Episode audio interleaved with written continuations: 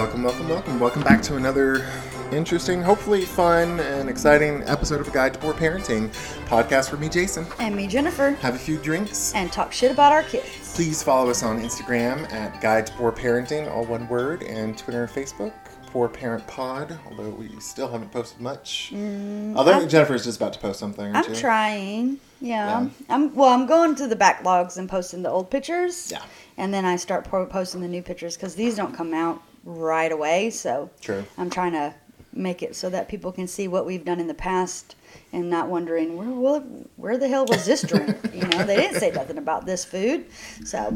Yeah. And, and I remember when we first started, I was like, oh, I'm going to post all the recipes I make. Posted a single thing. Nope. Nope. Okay. Well, uh, Miss Jennifer, you only just met him, mm-hmm. but uh, are very excited to have our friends Ashton and Emily on the podcast. You're hi, welcome. guys. Hey, hey, uh, glad to be here. Emily, say hi. Hello. Hello. That might be all that you hear from Emily, yeah. The whole podcast. We don't know yet. We just met her, so we'll see how we can make her start talking. Sorry, first-time podcast guests for the both of us. I'm the extrovert. She's the introvert, so I, I'm going to overwhelm her the whole time. No, it's totally fine. Yep. We, uh, we're always happy to have guests that are willing to talk. So. Yes. And uh, we're glad you have someone to talk for you, Miss Emily. Um, have y'all ever done podcasts before? They just no, said. so this is this is our first time on a podcast. Um, we listened to several of them. Um, I've I've got a couple of my favorites, um, and then uh, typically more on the relationship or self-help spectrum. And then Emily, what do you like to listen to? Distractable. Is that a podcast or something yes, else? Yes, it's. Um, do you know the YouTuber Markiplier? I do. I think I've heard of him. I might be a bit young. But she just yeah, called us old guys. Wow, We're going to right. cut off her mic right now. Gen Z, man. Just well, play. They're very funny. Okay. okay. That's fine. We, uh, I mean, half the podcasts I listen to, I watch on YouTube also, just because it's more convenient. No. Yeah. Everything is just a podcast for me. But it's all murder. I'm I'm one of those true crime junkies that just love it's plotting my to death. listen to uh, yeah to listen to how what to get what to do and what not to do just in case I ever have to do it. No, I'm just kidding. Yeah, no. Local podcast host mur- murdered by his best friend. It would be more like mur- listening to murder podcast killed their son, but not their best friend. Uh, well, thank you guys so much for coming. This is a light and fun atmosphere. We're, uh, parenting is hard. We're new parents ourselves. Like, we've only had our young ones since for about four years, so yep. we ain't all that experienced, yeah, even if we are, old. even if we are old. Um, but uh, what are we drinking today, guys? So we've got Cayman Jack margaritas and just simple sweet cocktail. There you go. We uh, we were walking around Kroger's today, go buy some, and Zane's like, do we have to go to the margarita store? I mean, the no, margarita store. Liquor. Liquor store. And I'm like, I don't think so, because they, like, uh, Kim and Jessica get them for shenanigans all the time, so I was like, I'm pretty sure they're just at Kroger's, and we finally found them. Yeah, you know, Kim and Jess, they, they only do the Cayman Jack, uh, the Mojito, and the Moscow Mule, because they've got, like, ten different kinds of margaritas, yeah. and so they go with a different vendor, but I... If I do drink at home, this is one of the ones I go to because it's it's just cheap, simple, and sweet, and I only drink things that taste like candy. Uh, so, yep. You are you, are you were in your twenties. Don't worry. Yeah, you are young. Yeah, th- this is your Zima. Yeah. yeah. I was about to say, it was right next to the Smirnoff Triple Black and yeah. all that stuff. That was like, my jam back in the day. Yeah. We, like, we, I, I didn't drink this because it didn't exist, but Zima and Smirnoff Triple Black, it was just like... super sweet malt liquor, and then in my late th- mid thirties, I got it again just to try it, and I was like, "What?" Boop. It was so sweet. So sweet. It, this is tolerable to me because yes. I, I cannot handle most super sweet drinks, but this this isn't bad. No. So I don't think I will probably. I'm not a huge margarita drinker, but if I do, it tends to be the strawberry ones because I don't know, like the the agave ones are a little sweet for my flavor. Mm. And I don't like the lime. I don't know. This is not a podcast about how much I hate margaritas. This is a podcast about parenting and how awful it is. So, um, you two are the parents of one or two? One. Of just one. one. Uh, three-year-old? Yes. Okay. Well, let's let's roll it back. How did you two meet? Gee, so, would you like me to tell that story or you? It's your perspective. Oh, okay. So, um... So Emily and I are actually high school sweethearts. Um, we met, yeah, yeah, we met in English class, freshman year of high school. Um, my so mom six years ago. That's We've good. been together nine years. Just teasing. Yeah, no. It was a joke about your age. No, but oh man, it, it's hard to it's it's hard to realize it really was that long ago. Um, but yeah, so uh, long story short, Emily was like born and raised in that small town. My mom got married to husband number two and dragged us down there, or dragged us up there. Um, and it was a rough experience to me. Um, and until I met Emily, um, and that really Aww. did help a lot. That's not just you know shits and giggles for a podcast. Um, that really was a big turning point in my life. But yeah, so we started dating. So we started like flirting Christmas of freshman year because our English teacher, Miss Walker, thank God, um, she like just changed the seating chart. And so I was sitting right next to Emily. Uh, we started flirting. We started dating um, the summer between freshman and sophomore year of high school. And then it's just been us ever since. Like Aww. I was her first serious boyfriend. And then you were my first serious girlfriend for sure. Um, um, so yeah, we got married on like our four year anniversary, which was nineteen for us. And we've just been together ever since. So married at nineteen, kid at twenty-one, in college, in the middle of the pandemic.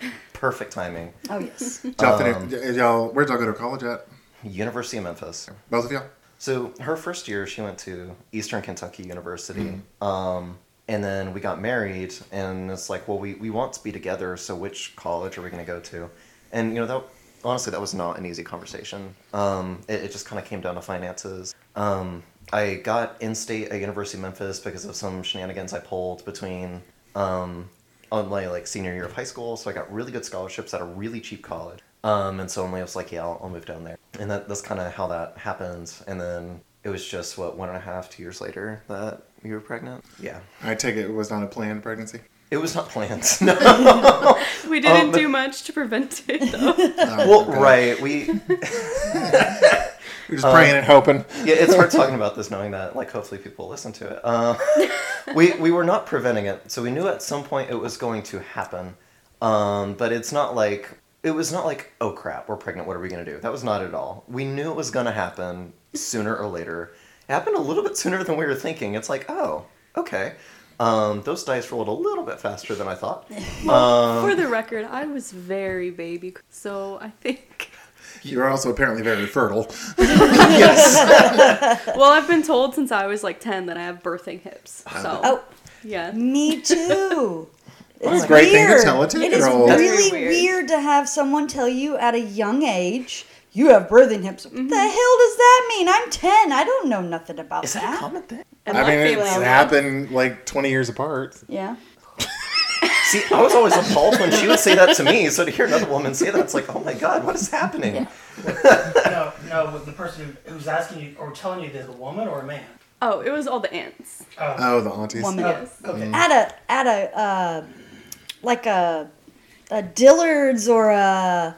This random lady, not even family, told me. And I'm like, what the fuck? Yes, I have hips. They're from my grandma, but leave me the fuck alone. I'm ten. That is disturbing. I'm always, like, I'm always amazed at the comments women get directed at. Not just from men, because those are awful. Yep. But other women mm-hmm. are just shockingly bold. And I'm like, I would never tell another man, oh... I don't even know what. I'm like, oh, you, you have big dick energy. I'm like, yeah. I'm like, that's awkward. Yeah. But like women, I've just heard like so many stories of women. I was like, oh, oh, you're ugly, or oh, you, you, like you're wearing a, uh, a bra too small. You need a bigger bra. Yeah. Yeah. I've, I've heard that one. That's crazy. Always, yeah. Uh, but yeah, so like Emily, she really was like excited to have a kid and like really raised from a young point to like be around kids and, and love kids. Um, I was I was a single child. Um, for many, many years. Um, not for lack of trying, but there's some fertility issues in my family, and I won't I won't go into all that. That uh, apparently didn't affect you. Well, yes, they, they did not affect me. Um, but the reality is, like, every attempt after me was a... Oh, like, wow. Every single one. Um, and so that's... Like, th- that was hard on my parents. Um, as much as I think that my parents maybe should not have gotten married.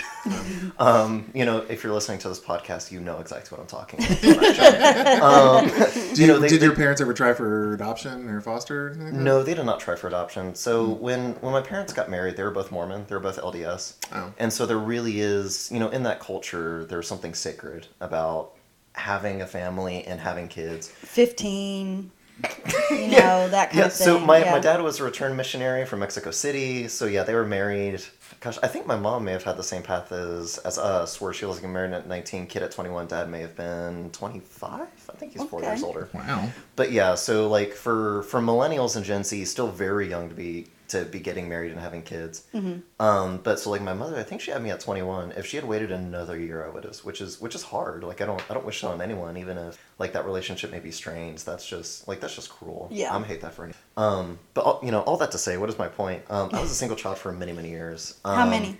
So my dad got remarried and had my first brother when I was eleven. I want to say eleven or thirteen. Okay. Like there's there's a solid around twelve years of separation between us. Um, and even then, like, my parents were long divorced, mm-hmm. different states. Um, like, my, my relationship with my siblings is not your typical sibling relationship. Like, it's not bad, but, but it's, it's just like... step, it's not, like, full-blooded, lived with them. Yes. More like of. Uncle. Jennifer's yeah. eighteen years older than her brother. Yeah. Single so. child till I was eighteen years old. I graduated high school, and then my mama decided, I have a full-time babysitter, so here's a baby.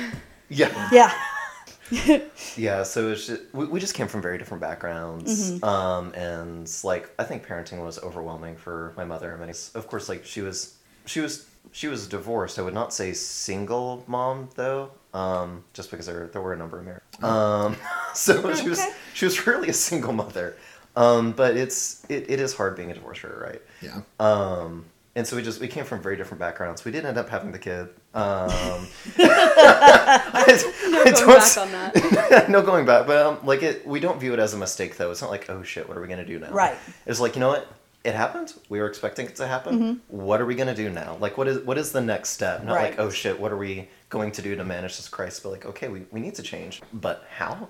That was something that even Emily, like preparing for kids, from like, how are we going to change? And a lot of things caught us by. A lot of things caught me by surprise. Um, Did y'all? St- so y'all were twenty-one. So you had been like end of college by that point. Yes. Violet for both was, of y'all. Yeah. So Violet was born a couple weeks after we did our finals for junior year of college. Okay. Uh, were y'all both able to finish college? Yes. Oh, that's awesome. Good yeah. Um, that, I mean, you just hear a lot of parents like just. That's a lot of stress. It's too much. Yeah. yeah. Oh, so. I mean, there were many tears. Well, yeah. actually, yeah. he was in engineering school, so it was a lot for him. But COVID happened right when she was born, because she was born uh, May of twenty twenty. Oh, wow. And that was right before the hospitals and everything locked down. Yeah. So. Which honestly kind of a a little bit. But all of my courses were thrown online. I was an elementary school major, and because of COVID, I did not want to student teach that last year. Yeah. Uh, so I just switched to child development, and, you know, she slept and I did work, and it really wasn't hard. So she was a good baby. Ish.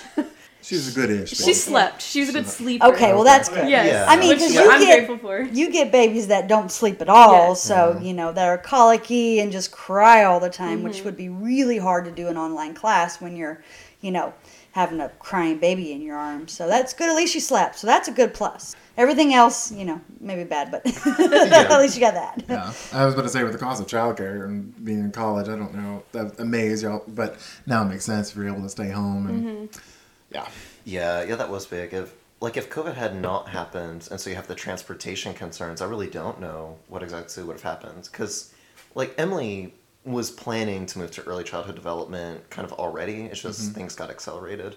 Um, but yeah, if we had to like do transportation, regularly switch off kids instead of, you know, we're just kind of both. Unless I need to be in a lab or something. Mm-hmm. Yeah, that I really don't know what, what would have happened. Um, so yeah, COVID, I feel like weirdly we came out very, very ahead. Because, like, a lot of my friends who are college students got absolutely screwed during COVID. Um, because they didn't get any of the stimulus. They were still young enough that their parents were, like, claiming them as dependents. Oh. But Emily and I, we got married at nineteen for, for many reasons. Um, like, we had been together four years, and we were like, yeah, we're we're going to try and make this work for a very long time. Right. Um, but there was a big financial component of, like, why did you get married at nineteen rather than wait until you're done with college, which is what a lot of our peers did. Insurance purposes.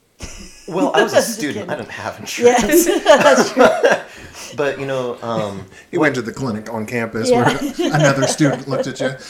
Yeah, but what ended up happening is we were both broke in real life and on paper, which is great for the FAFSA. Oh, yeah, that's um, true. But then COVID happened, and the government looked at us and said, oh, you're not dependent. So we got all of the normal stimulus and all of the college student uh, student stimulus that came later.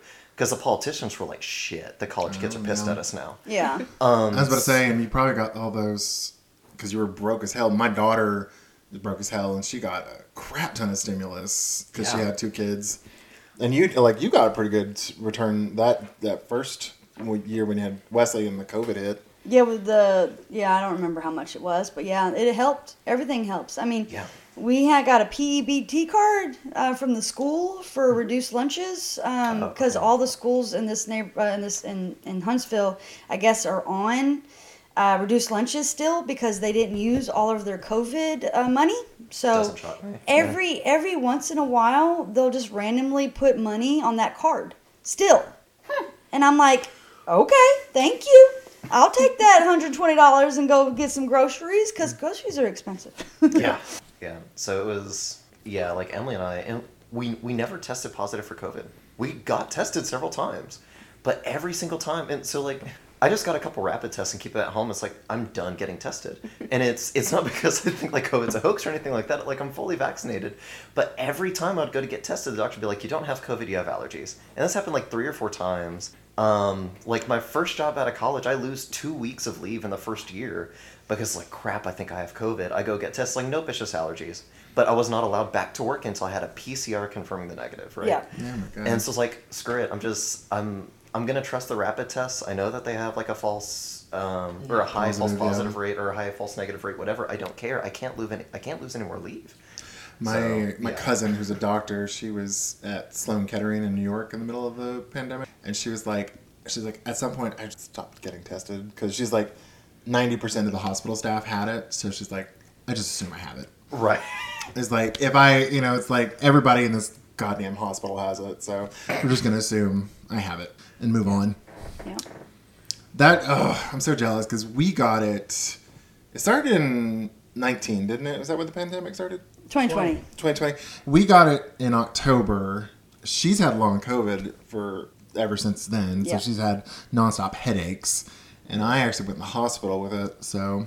Oh, Jesus. Yeah, yeah, we had three times we've had it. Yeah. I've, well, you had, had you, it I've never, I've only been diagnosed that once. Yeah. I've had it three times. Yeah. We're trying to keep the cat out of the snacks. It's not fun. I mean, the first time it was just weird not being able to taste or smell anything. Like I kept putting hot sauce and a whole bunch of shit because it's like just you can't you taste it. So the hot the so you take a bite of something, it was like burning your mouth. You're like, okay, that's a sensation I've had before, but you know you're not really eating because you don't can't taste what you're eating. So it was really right. weird.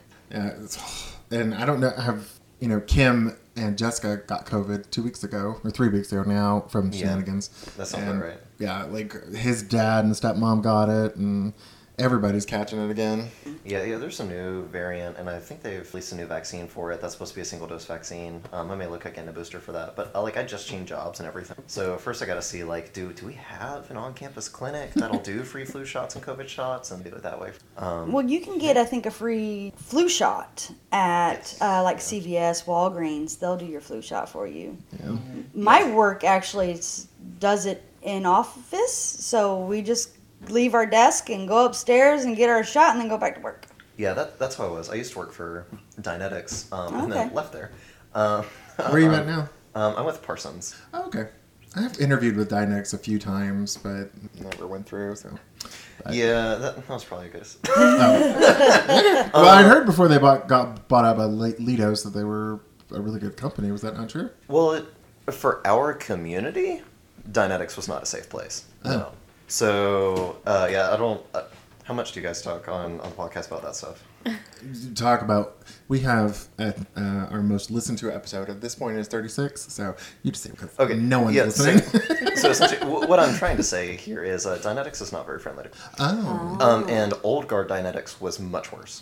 Okay. New guard Dynetics is is better about that, but yeah, that that's a whole set of drama I'm just not going to get into, but essentially they're the integration is is going rough and they're losing talent because they're just they're not compensating well and the integrating poorly and everybody's just like I'm gotcha. I'm tired of this like slow burn. Mm-hmm. Um so so yeah, I'm I'm much happier with Parsons doing the exact same work. Okay. Um Good. But yeah.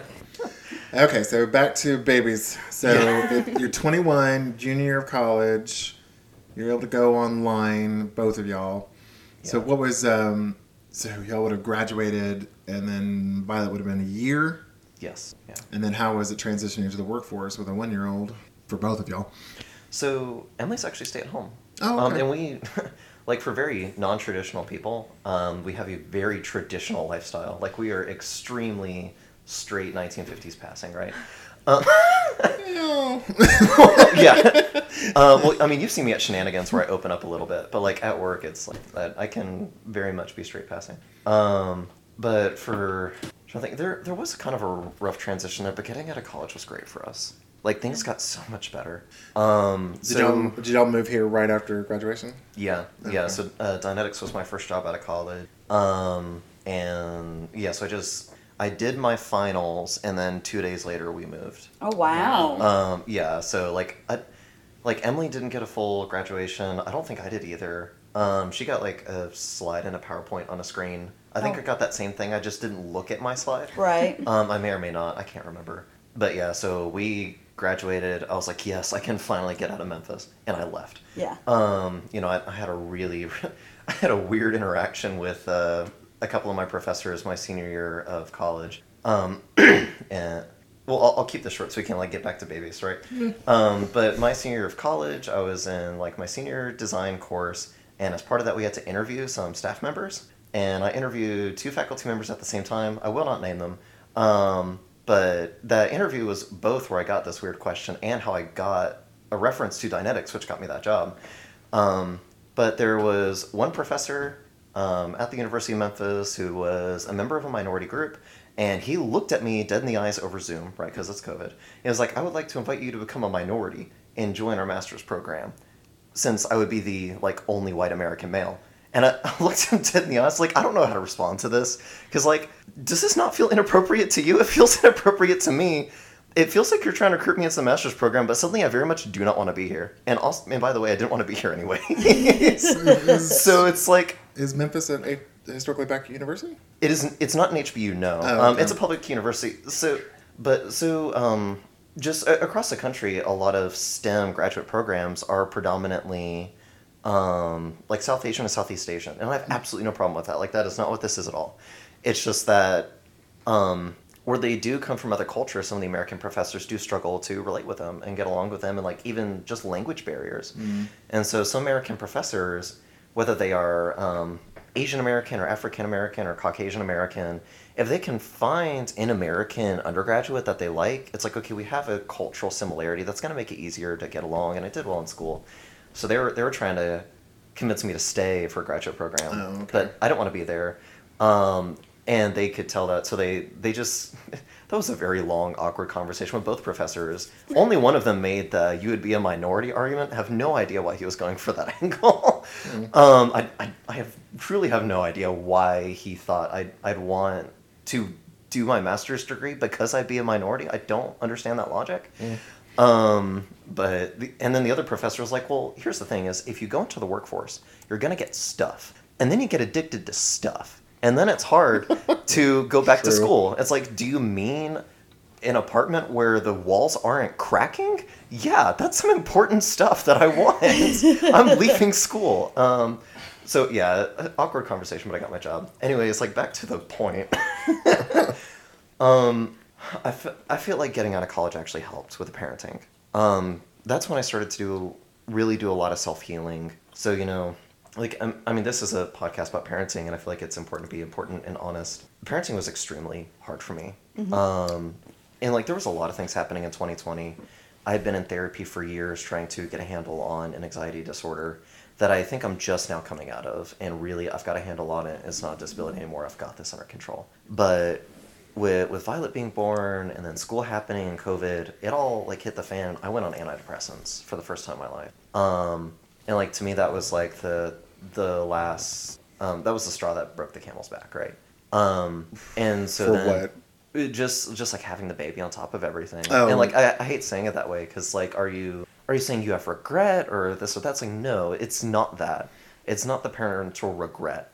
Um, It was just burnout from everything oh. happening at once, well, and that, and having the baby, right? And the baby yeah. happens. Like I, I've been trying. My But at this point, I need something to take the edge off so I can regain self-control. So right. I went on a low mm-hmm. dose of an antidepressant, like the lowest that I could get to give me my self-control back. Um, and I'm just now weaning off that. Um, I'm down to like, I'm down to like two and a half milligrams a week of my antidepressant, which for those who are on it knows like, oh, wow, that's, that's a good stepping stone. I'm right. hoping to be done this December.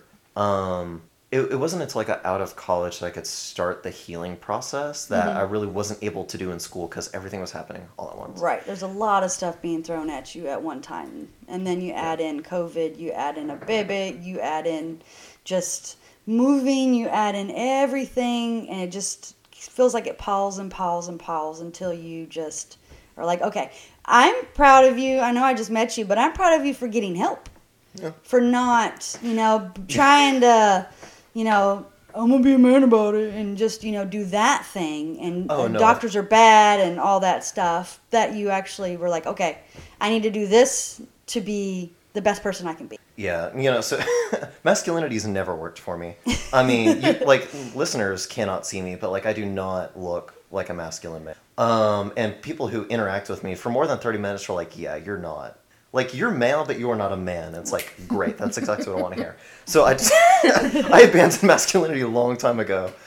Um, in fact, I distinctly remember. So when I moved to the small town where I met Emily, but like before I had met her, first day, eighth grade year, middle school, um, small town Kentucky. I'm at lunch and this girl comes walking up to me. And I'm like, it's a small town. I'm new, so I'm the hot stuff, right? Which uh, apparently, I don't know. I don't understand that.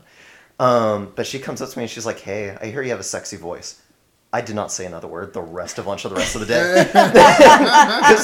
And that, that's that's a personal problem, like why I get so easily offended when people just hit on me without knowing me first. That really offends me. Um, but the, the, like, the small town guys looked at me and it's like, dude, she was coming on to you. Why didn't you hit back?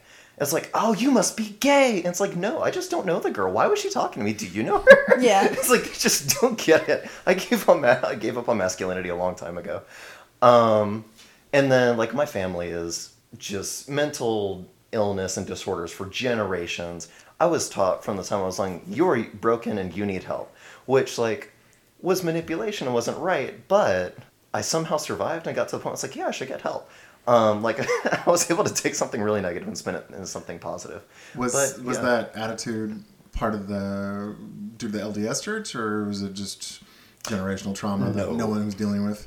No, so they weren't saying I need to go see the bishop. Oh, okay. Um, well, mainly because by the time I could remember, my mom had like left the Mormon church, and she's like staunch ex-Mormon. Oh, okay. Um, my dad's back in the church, um, but he's not.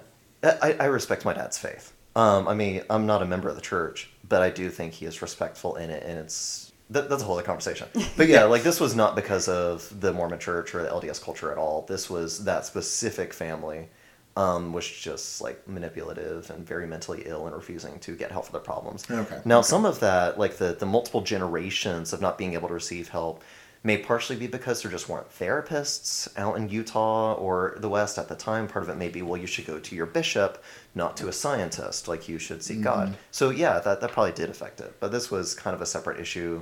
I don't want to really blame the Mormon church for this specific family. There are other families, yes. This one, eh, not so much. The church doesn't. Um, but, yeah, so, I mean, that and that is something I absolutely would recommend for his, like...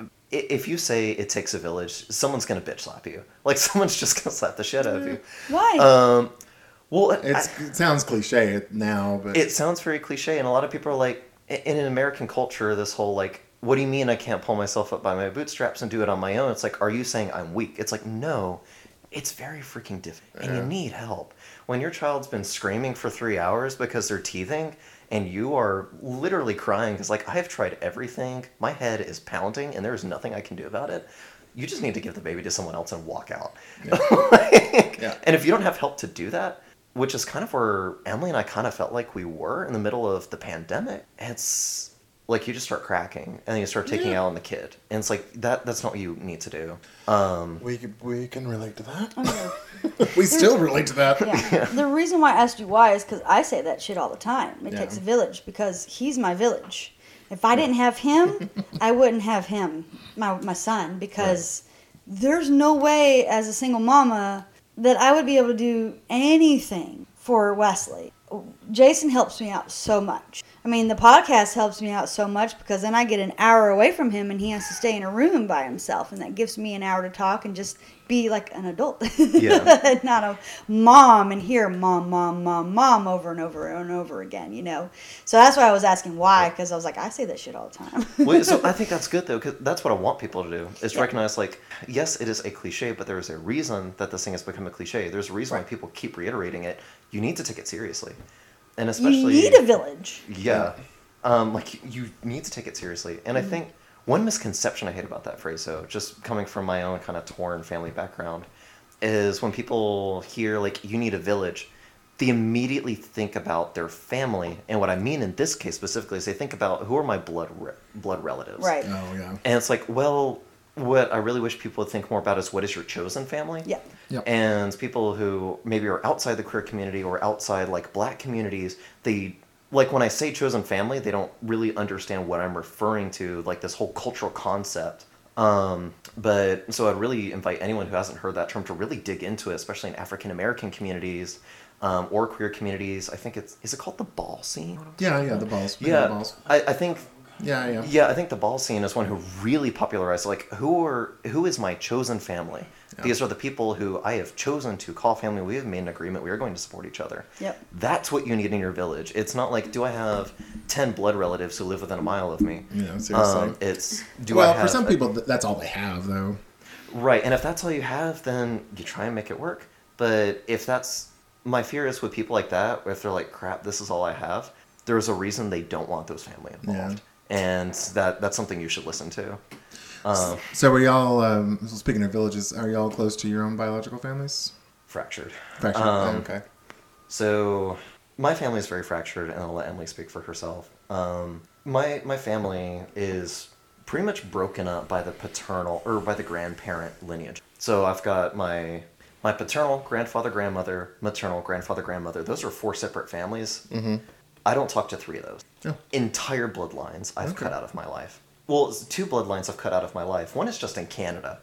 Um, I would cut them off too. To um, and then there's, there's the Hills, um, who's like my my dad's grandfather. Um, they're the ones I still kind of talk to, but not many of them. It's not because I have a problem with them. They just they don't really talk with each other that much. And so I, con- I have contact with my dad, who lives in Memphis. Um, but yeah, so for me, it's very fractured. And that's being a parent when you come from a fractured home.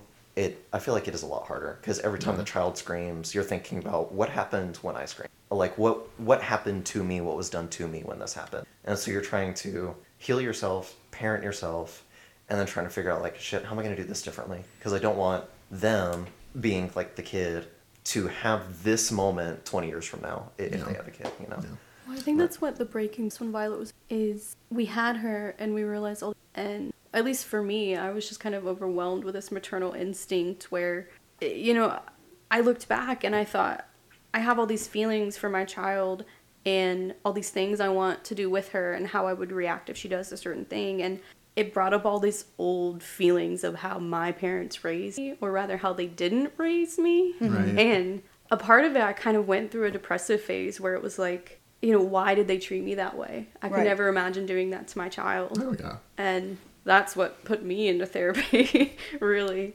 Uh, but also, I feel like the whole it takes a village thing was a problem for us in college, more so because it was our family blood relatives telling it to us, but they all lived four hours away and wouldn't come to, you know, right. they would say, it takes a village if we complained about being tired or needing help. But then if we said the road goes both ways, they wouldn't acknowledge right. that. And I bet it was hard in college too, because you had a bunch of like mm-hmm. college kids. I'm like, I don't want to hang out with, we have that struggle, that problem too, with some of our friends. Like, we have a lot of gay male friends. They're like, you know, in their forties, like, we don't really want kids, so we don't want to be around kids that yeah. much. So I would imagine yeah. that's even worse in college, where it's like, oh, a bunch of twenty year olds wanting to party and you go have fun time with baby.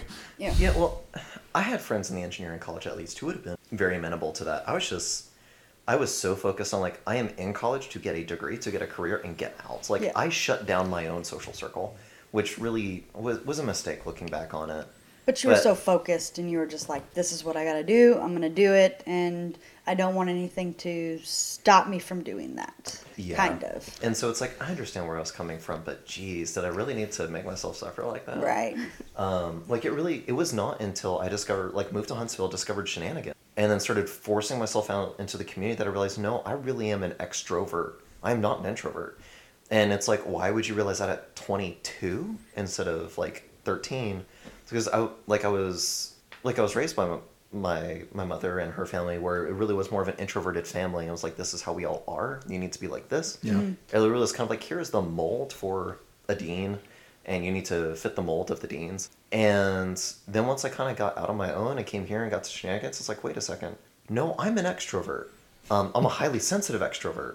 um I've been reading a lot of Elaine Aron, Highly Sensitive Person, which is actually something I hope to talk about today, because it's been, it had a lot of impact on our parents. Um but it Yeah, it was not until twenty-two that I realized, like, I'm an extrovert. But it, it had, it wasn't until I, like, got out of college, went from working sixty-hour weeks to forty-hour week, loved being a government contractor, um, and was like, I, I have time to just be social and, and make friends and really discover the side of myself. I think um, I think it was, yeah, it was because definitely. We were very isolated when we moved here, and we had both kind of shut ourselves off any kind of friend in college, because we knew, like, we were teenagers, mm-hmm. and we were running away. Mm-hmm. And then we were, like, in college, and we were running away. Because mm-hmm. Memphis, do not recommend. Yeah. Uh, but then we got here, and... we didn't have anywhere to run to? Right. We yeah. didn't have anywhere else to go, and we said, if we want to be happy here, we need to do something. And we stumbled upon Jessica, because I had posted in a group, I have all this baby junk. Like, oh, yeah. it's in good shape. I don't want to throw it away, mm-hmm. but... someone take it, please. Right. And Jessica, being the person she is, had a student who she wanted to collect it for. Um, and so I met her at the theater, and we ended up talking, and he started volunteering there, and then I started volunteering there, and it just kind of took off from there. We've met so many people now. That's awesome. Are y'all doing any of the classes? So we haven't been taking the classes, no, but I've I've been leading the workshops. So the improv? No, self-help workshops. Oh, okay. So Jenny Stang there is like the education coordinator, mm-hmm. um, or education coordinator now. I think she recently shifted into that role. Um, but so this this is another thing that really impacts our parenting. Um, a year and a half ago, we bought our first house, mm-hmm. and weirdly, that was actually the worst point of my life.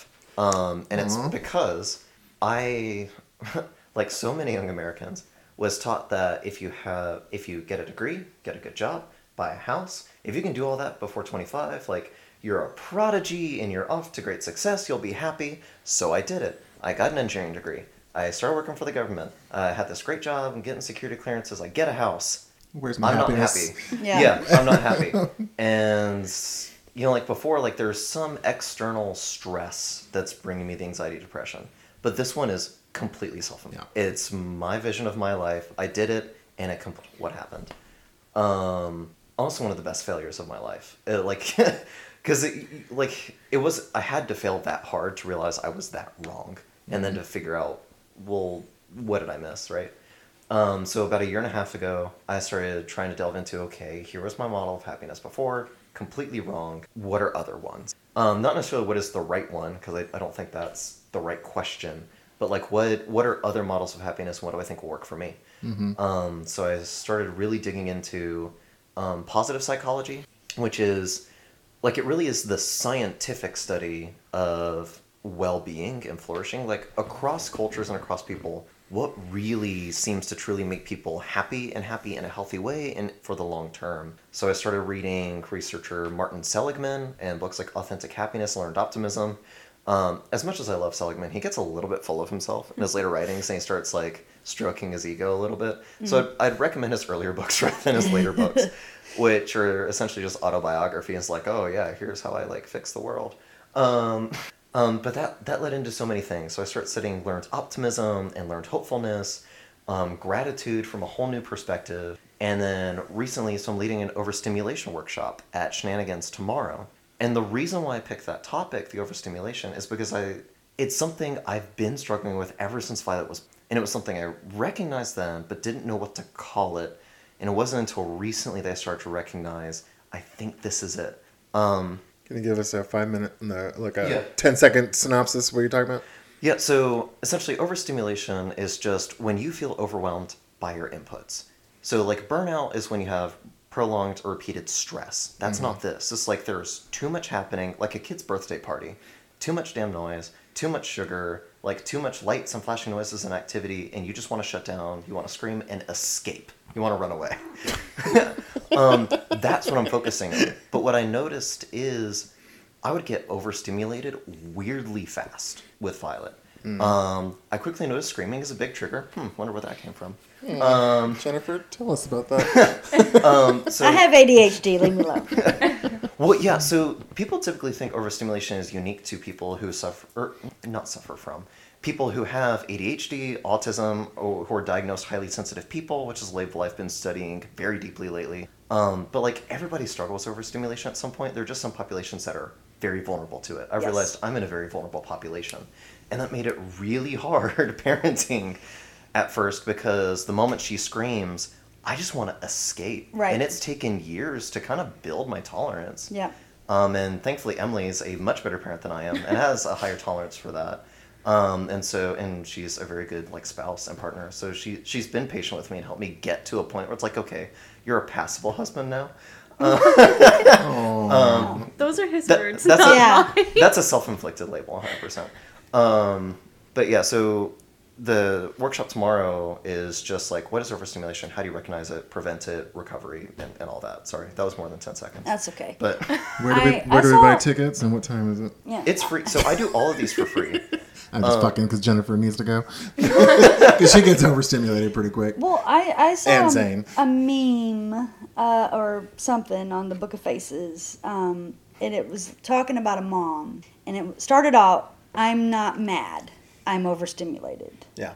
There's yeah. mom, mom, mom, mom, mom. I have to take care of everybody and everyone. There's no time for me.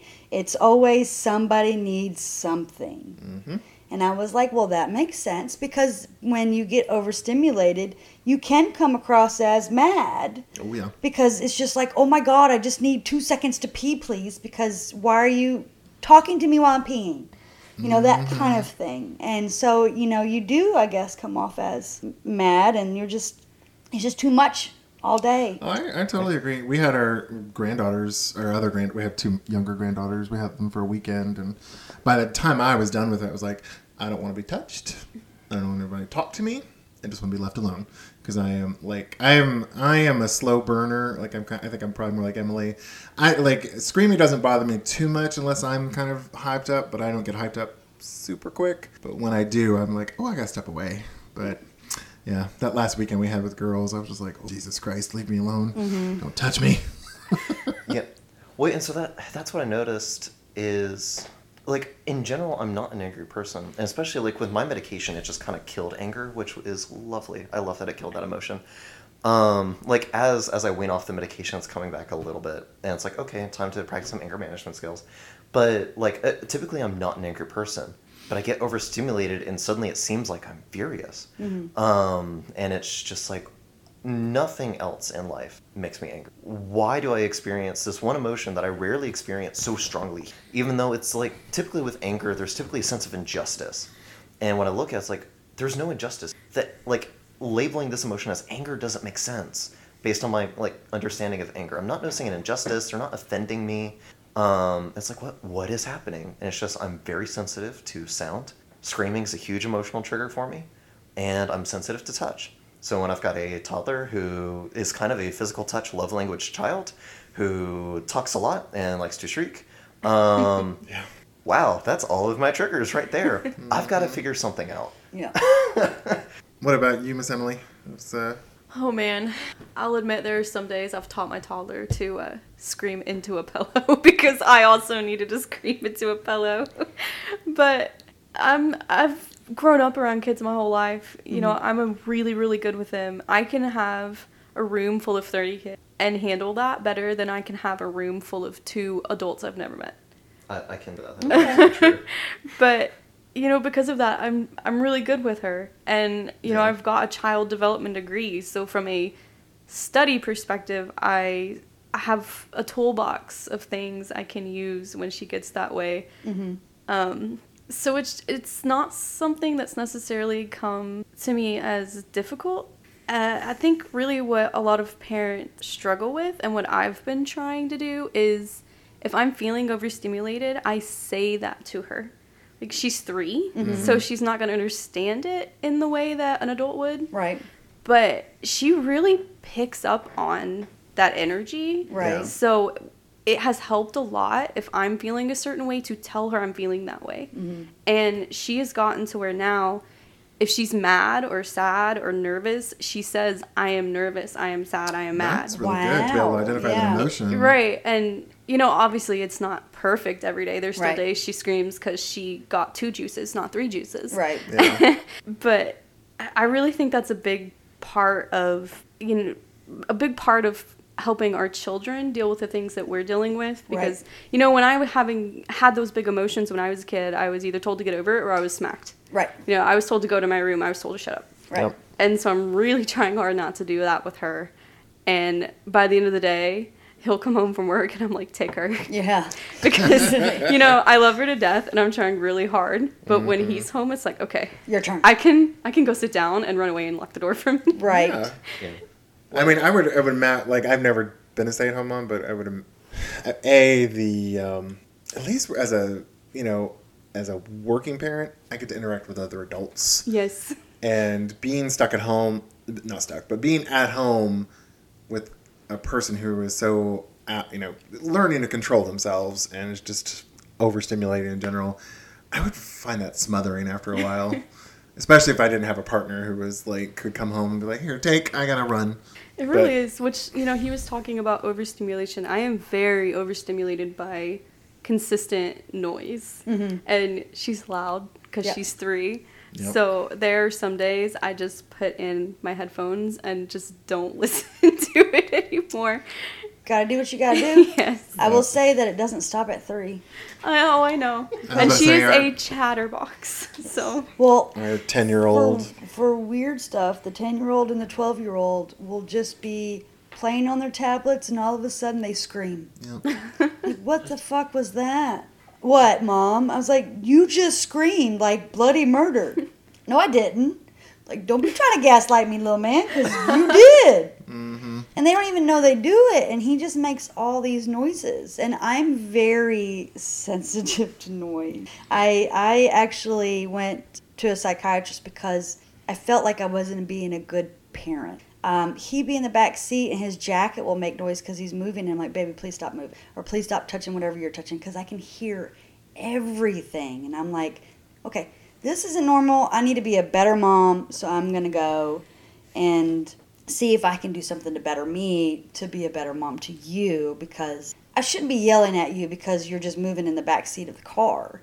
You know, that's not something that I should be, you know, I feel like I shouldn't be doing that, but um, it's just, yeah, that sucks. Also, I will say that, so uh, this kind of brings me to the highly sensitive person I've been studying. So, you know, I, I was kind of experiencing those, experiencing those same things. Like, I shouldn't be quick. I don't understand why I'm getting quick. Like, this, looking at people around me, this is actually, this doesn't seem like, you know, parents are so quick to attack themselves.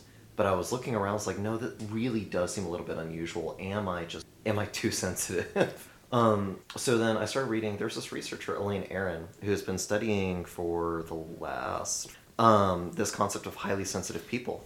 And what happens when, like, they become parents? What if you have a highly sensitive child and this and that?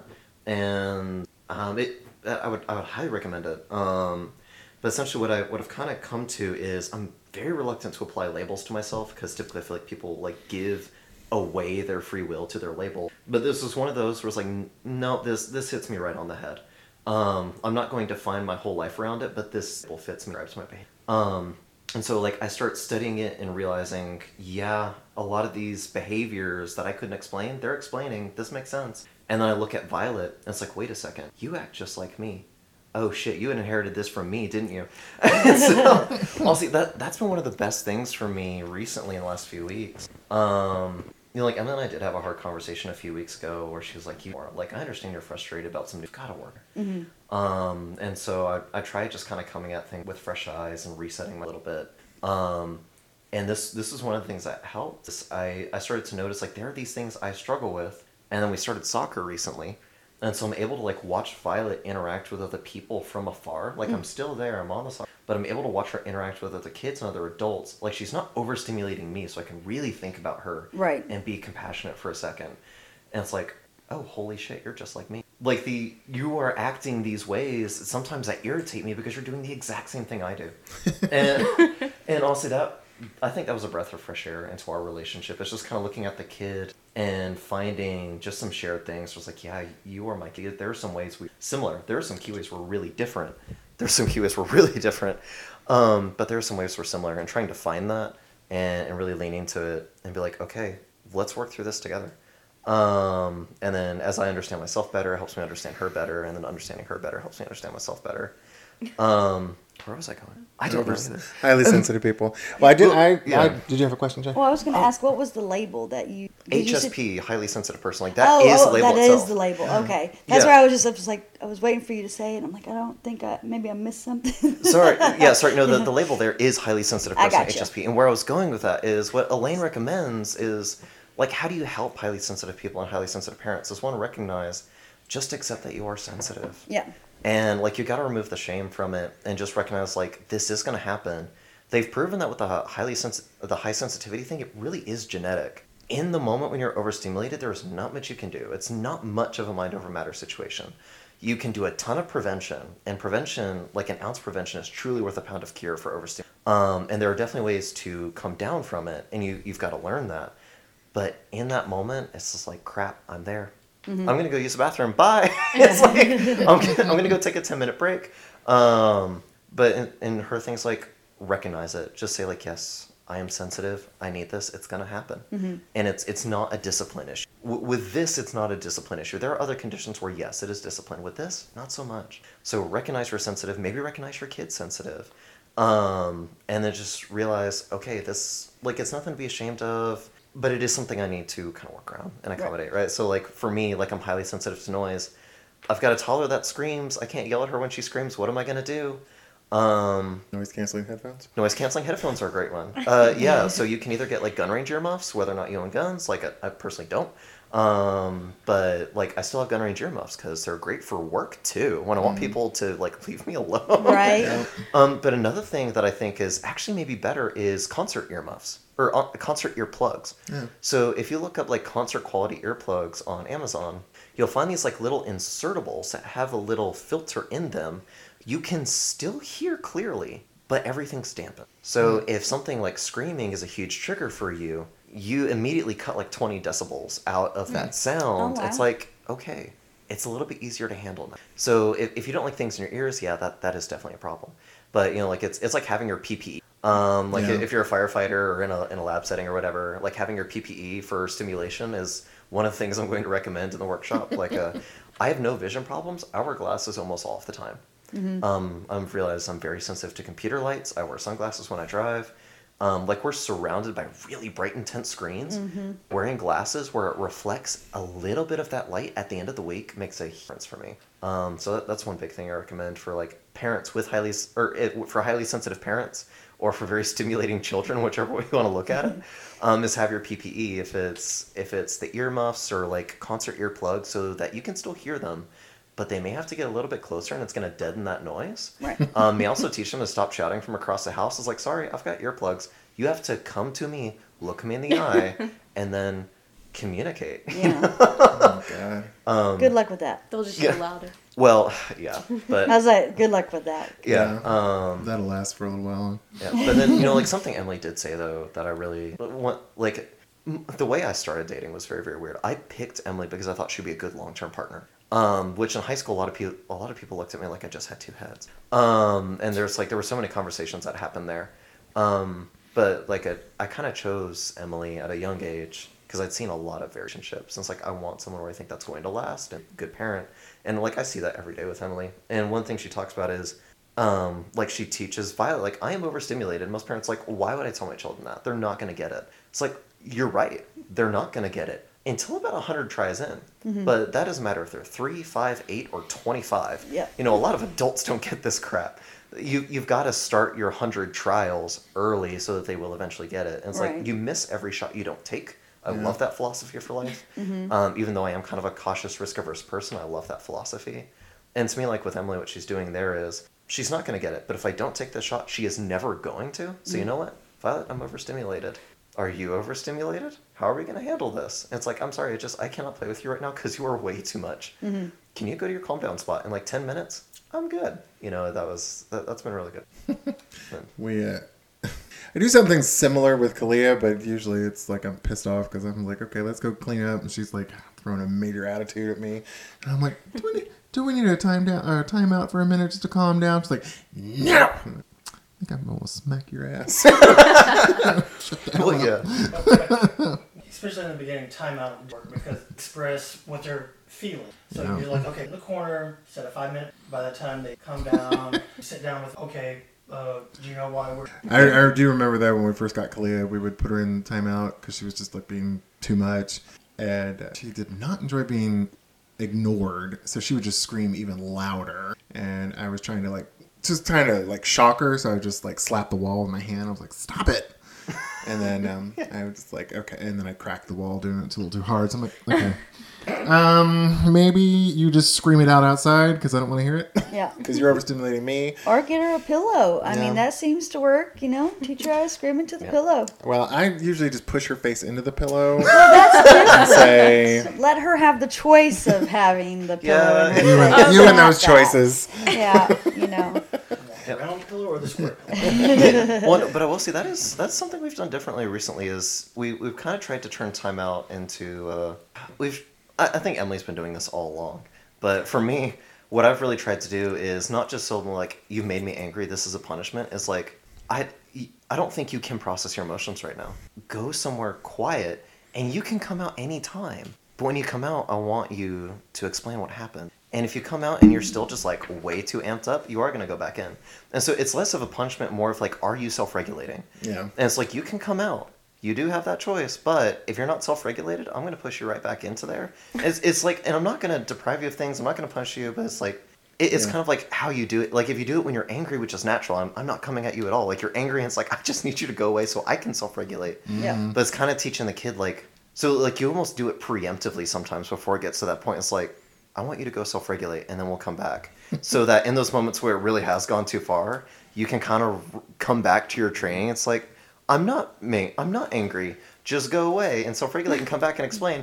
And then when they go away, it's like, fuck! It's to the pillow, you know? Yeah, yeah. But, but yeah, it, it's hard. Yeah, yeah it parenting. Is. That's why we're doing this podcast, because it's like...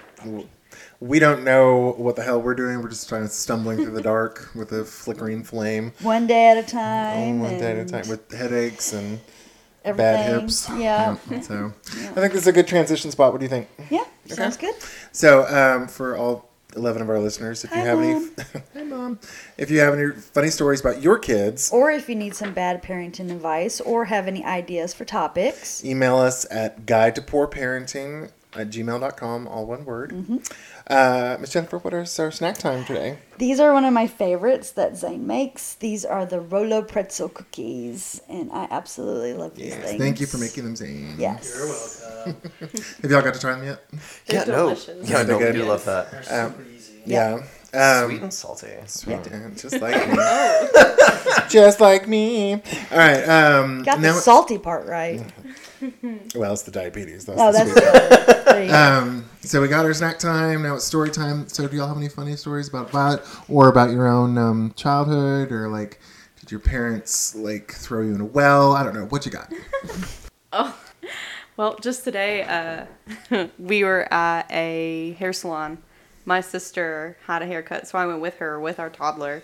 Uh, we were waiting in the parking lot because it's a small place, and we didn't want to take up all the room. And next thing I know, after sitting there for a minute, my toddler has a toy plastic drill drilling into my ear hole. And just laughing like a maniac. So that was yeah. fun. Yeah. Yeah. That's typical, pretty typical toddler. They're like, oh, I have something... Whole fi- uh, there's a hole. Let me put something. Yeah, in. There's a peg that fits. Yeah. Let me see if I yeah. can get in this well, hole. Well, she also likes to pick other people's boogers and sneak them into other people's mouths. Oh, so that's amazing. We're working on that. Oh. That's a great story. Yeah. Oh my yeah. god. Anything from you, Ashton? Or are we gonna go with Emily's? Oh my gosh, I, I think we should keep the stories about Violet because if I start telling stories about my childhood, like this is a very different podcast. Okay. Well, do you have any stories about Violet? Did she, like, uh, uh, throw away a bottle of cologne or... Smear poop on the wall? No, so I strictly wear perfume, actually. But anyways, No, I, the one thing I think about is, so when, when we were in Memphis and students, we lived in graduate student family housing, which is a set of apartments in Memphis right by Orange Mounds, which if you're familiar with Memphis, is the true ghetto of Memphis. Like, it is not safe. Um, and that's that's where they put all the married students. Um, is we, we had a little fence. The gate's always open. You can walk right in, but you know, there's, mm, there's a little great. fence. You're, you're safe. Um, but like, it was during COVID, and like we're, I just remember bringing her home one day. I can't remember if it was over the summer during COVID, if it was in school, but just Emily changing her diaper one day, and then oh, suddenly God. projectile shit shooting across oh. the wall.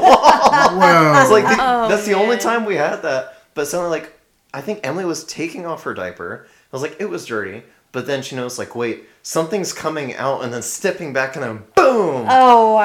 Thankfully, it didn't hit the T V. It went behind no, the T V. Did. No, it did hit the T V. Wow. Uh, I, no, she was two weeks old. Oh, wow. And I went to change her diaper. I was wearing a white shirt, and I don't know why.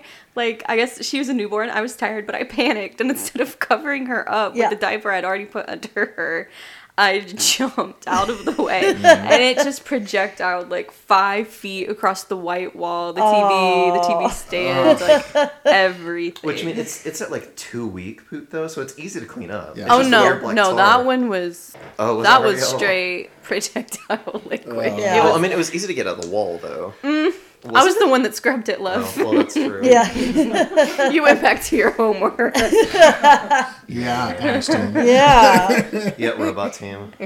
Mama knows what she had to do to clean that up. So it's a so scar. Is, is uh, Violet the only one y'all, are y'all done? Are y'all going to have any more? Or? So we are done. Yeah. Um, We're done. Oh, he snipped. Like, oh, yeah. He okay. said, I'm not I, doing this again. Gotcha. Yeah. yeah. Okay. Yeah, so I, I was still dealing with some of the more negative emotions I had towards parenting. Um, and, you know, like we said kind of earlier, Emily really was excited and ready to have kids. I was I was more on the fence. And so when, when we did have a kid, and I was like, I'm really struggling with this, um, I was like, okay, with all due respect, like once you get to two or three years, you're going to want another one. And I don't. I just, I can't do this. Um, it's, I'm very glad I had Violet. But I also recognize that, like, one is probably my absolute limit to will. And so I got a vasectomy. And it really wasn't... It is something I talked about with Emily, but it really wasn't... So. yeah, it, Surprise! Well, I did talk with her, but it really wasn't her choice. Oh, well, yeah, like, yeah, this, yeah. This is, it's your body. But... It, my body, my choice. Yeah, I've, I've always been pro-choice, always will be. Um, but it really was, like, my body, my choice. I love Violet. I'm going to work to be a better parent every day, mm-hmm. but I've got to call it at one. This is very hard for me. Um, and so I did. I, I got a vasectomy here in Huntsville at twenty-two. Um, nice. Doctor Daniel Osula, if you're listening, thank you so much. Well, because I, so I was twenty-two. And so a lot of doctors would say, no, I'm not getting yeah, I was, I was amazed they let you have one. Yeah, so, but I went and talked to Doctor Osula, and like, he's a young black guy, which I was so happy to see. Um, so I walked in and he comes in and he's like, you are young. So he did ask what I thought were appropriate questions. Like, do you have? I was like, yes, I do have one. He's like, how old are they? And I told her, like, she's two. And, like, we did go through some questions, but, like, it wasn't a litany. It was nothing like what they make some women do, like, pre-abortion screening. Oh, yeah. But it, it was, to me, it felt like fair questions. He was like, you understand this is permanent. People will tell you you can reverse it. And that is technically true, but there is a high failure rate. There is no guarantee. Yeah. This is permanent. Do you understand that? I was like, yes. Okay. Let's schedule an appointment. And he was like, you know what? Even if I disagree with it, it's not my place. You you have the child. You decided it's not for you after a couple of years. Okay. This is your life. I'm not in control of it. Let's get the surgery done. Let's get it done right. And let's get you all out the door. I, I love Doctor Osula. I would absolutely recommend him to anyone in Huntsville at Huntsville Urology, right? Um, but w- in the middle of my vasectomy, because I was not put to sleep, um, it was just like numbing. Um, I was having a conversation with him and the nurse, which is such a weird experience. And Doctor Osula was like, yeah, I don't see why anybody would decline you. And the nurse openly said, like, yeah, this doctor, this doctor, and this doctor would have openly declined him and laughed him out the office. He was like, why? It's not our place. Yeah, I've, so it's, I've it, heard way too many stories about women being denied allegations. Yeah. yeah. And you know what I'll tell you? So, yeah, so typically a lot of men are just like, no, you need to get a tubal ligation. I'm not going to get a vasectomy. And to me, it's like, okay, here's my vasectomy story. I scheduled a vasectomy. The whole thing cost maybe one hundred fifty dollars. A hundred of that was optional because I wanted laughing gas, just in case it hurt more than I was expecting. Mm-hmm. There was one moment in the whole experience where I was like, ow, that kind of hurt. But it was one quick moment. He warned me about it, and then it passed. So it was one quick moment, less than one hundred fifty dollars. I'm in and out in an hour. Um, I got a cake with a sperm on it as like a joke. I get like a gallon of Chick-fil-A lemonade. I'm kind of out of it for a couple hours because I was like, I did have the laughing gas in my system.